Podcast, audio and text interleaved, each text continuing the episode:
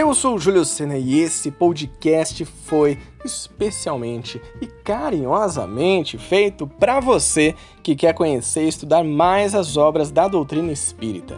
O décimo capítulo do livro Léon Denis Fala aos Jovens, do autor Adeilson Salles, se chama Mutantes.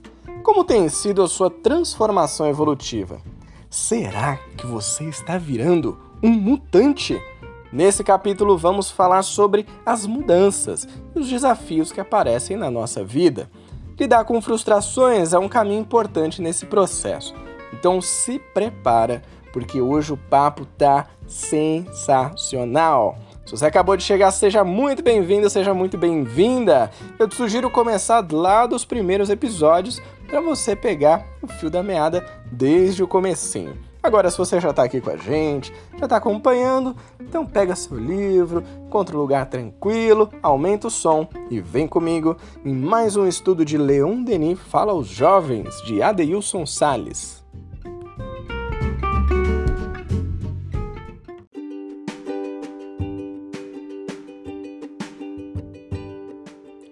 Mas, na verdade, o amor reveste-se de formas infinitas, desde as mais vulgares até as mais sublimes. Léon Denis, O Problema do Ser e do Destino, parte três. As Potências da Alma, capítulo vinte e cinco.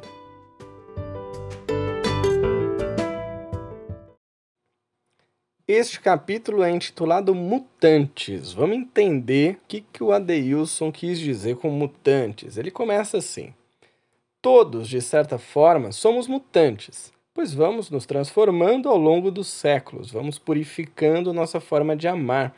E aí, logo nessa primeira frase, eu já até fiz uma anotação aqui do lado. Quais superpoderes será que nós podemos ter? Porque todo mutante tem um poder, né? Tem um grande diferencial dele para os humanos normais, digamos assim, né? Entre aspas. Então, quais será que são esses superpoderes? E ele continua: quando voltamos ao mundo material, ficamos limitados pelos cinco sentidos que acabam enclausurando as grandes potencialidades do espírito imortal.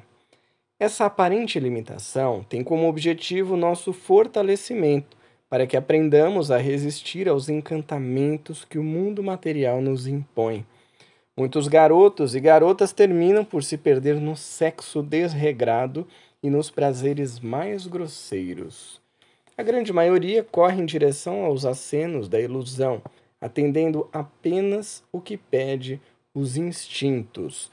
Então, o que o Adeilson está trazendo aqui para a gente, para ficar ainda mais claro, e a gente já falou sobre isso, nós somos espíritos, certo?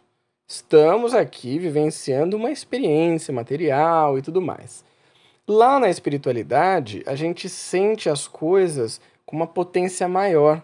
Nós, como espíritos, temos potências, né, que o Léon Denis chama de potências da alma, que lá a gente tem maior liberdade para colocá-las em ação.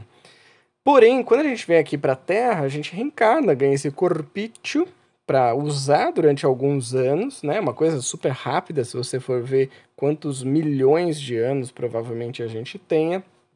Então, as nossas potencialidades elas ficam um pouquinho restritas, né? Na hora de colocar em prática ali aquele seu grande talento, aquele potencial da sua alma, você pode encontrar alguma resistência por conta da parte material mesmo, isso é normal.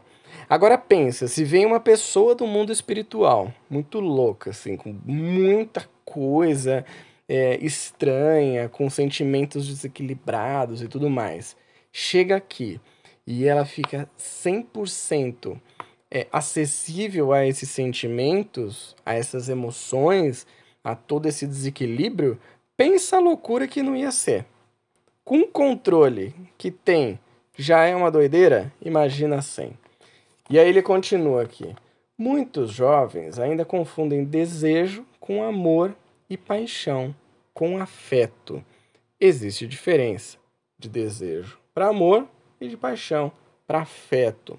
Falta a gente entender os sentimentos e a emoção, aquilo que está vindo em nós, nomear mesmo. De repente você pode pegar um dicionário, você pode pesquisar um dicionário no Google Procura assim, dicionário emocional, que você vai encontrar várias expressões, várias palavras que tem a ver com emoções, com sentimentos. Você vai conseguir nomear melhor e diferenciar elas. Isso é muito importante, porque quando a gente confunde desejo com amor, dá ruim, né? Dá uma treta aí.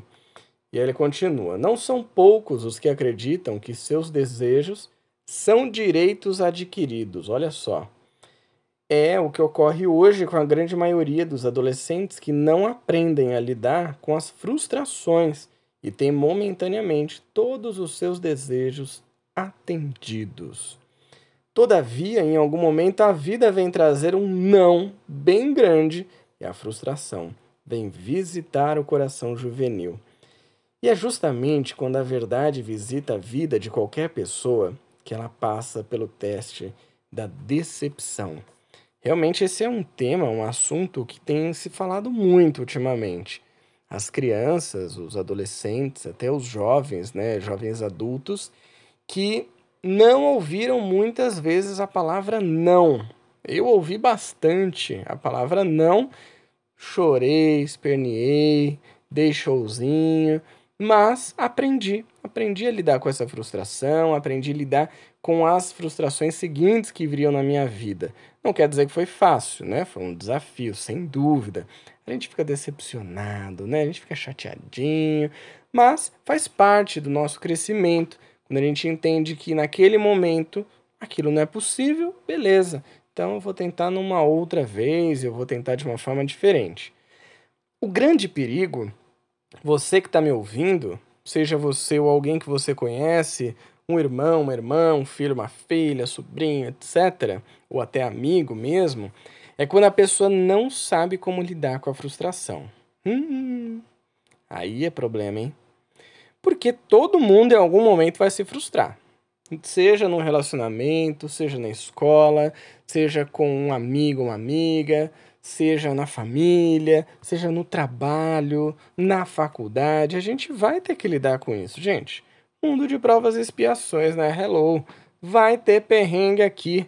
Não vai ser um mundo colorido de unicórnios saltitantes, né? A gente vai encontrar umas tretas para lidar, para aprender a lidar, para a gente aprender também a como equilibrar essa frustração e essa decepção. E aí ele continua. Infelizmente, alguns jovens se atiram na depressão e chegam a se automutilar. Isso aqui é muito sério, gente. Isso aqui é muito sério. Sentem terrível dor na alma e não conseguem lidar com aquele monstro emocional que só faz crescer dentro deles. Parece que o mundo vai acabar e que não existe nenhuma saída para a desesperança que lhes chega à vida. Quando paramos para refletir sinceramente nos caminhos tortuosos da vida, nas dores que nos visitam os dias, e acreditamos que Deus verdadeiramente é amor, passamos a compreender que não existe castigo definitivo, que até mesmo a dor é uma forma de amor que vem nos ensinar a descoberta da nossa força interior.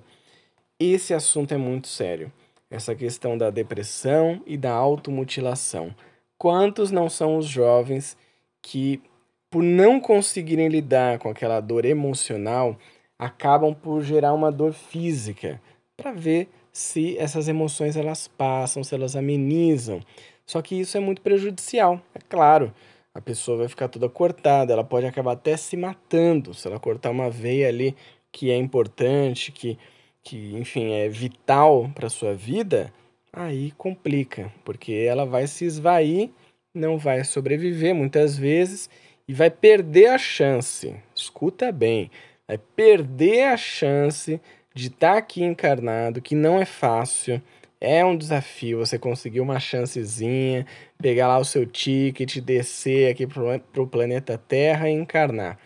E vai perder essa chance de aprender, de sair um espírito muito melhor do que chegou.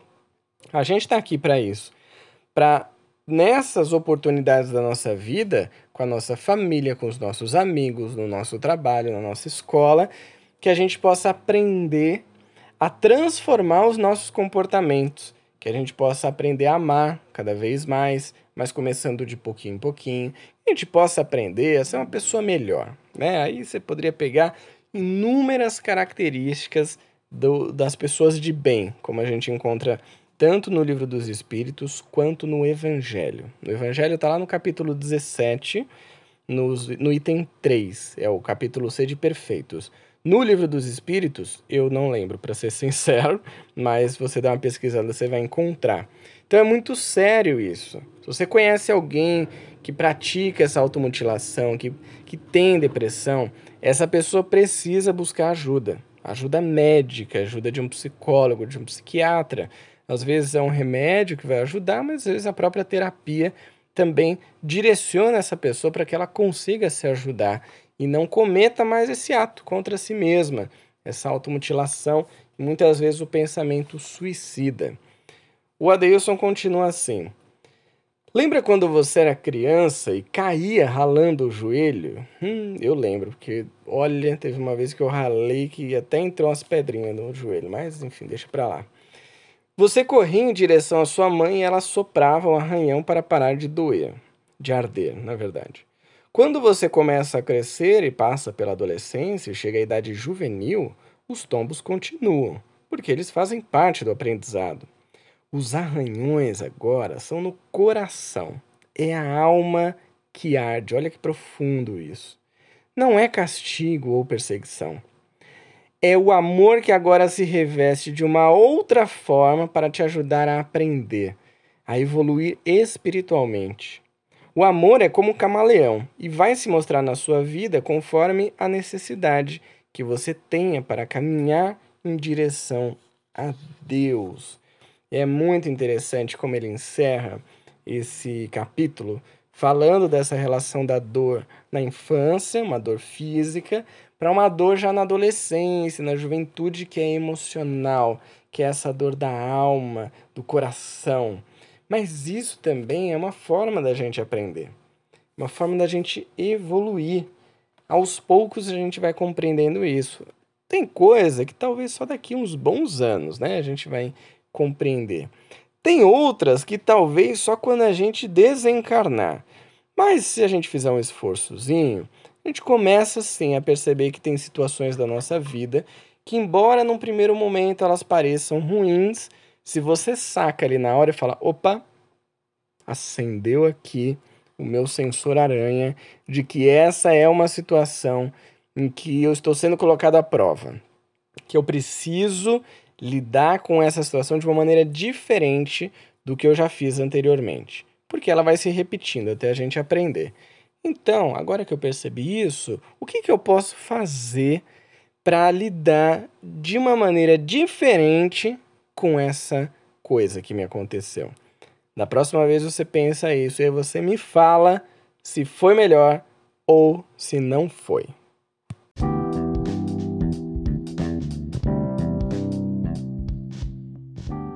Esse capítulo me lembrou de uma frase famosa do personagem Rock Balboa, quando ele diz que não importa o quanto você bate, mas sim o quanto você aguenta apanhar e continuar. O quanto você pode suportar e seguir em frente. É assim que se ganha. Lidar com frustrações e com os tropeços nos faz espíritos mais fortes, mais preparados. Então, sempre que cair, se lembra de levantar e seguir adiante.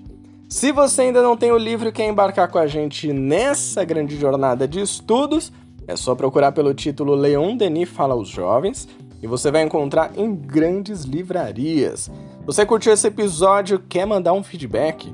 Ou de repente ficou com alguma dúvida, quer trazer suas reflexões?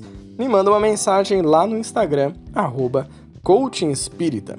Vamos lembrar o nosso querido Allan Kardec, codificador da doutrina espírita, quando ele diz: a fé necessita de uma base, base que é a inteligência perfeita daquilo em que se deve crer. E para crer, não basta ver, é preciso, sobretudo, compreender. Então, bora estudar o Espiritismo? Eu te espero no próximo episódio. Um grande abraço e até lá. Tchau!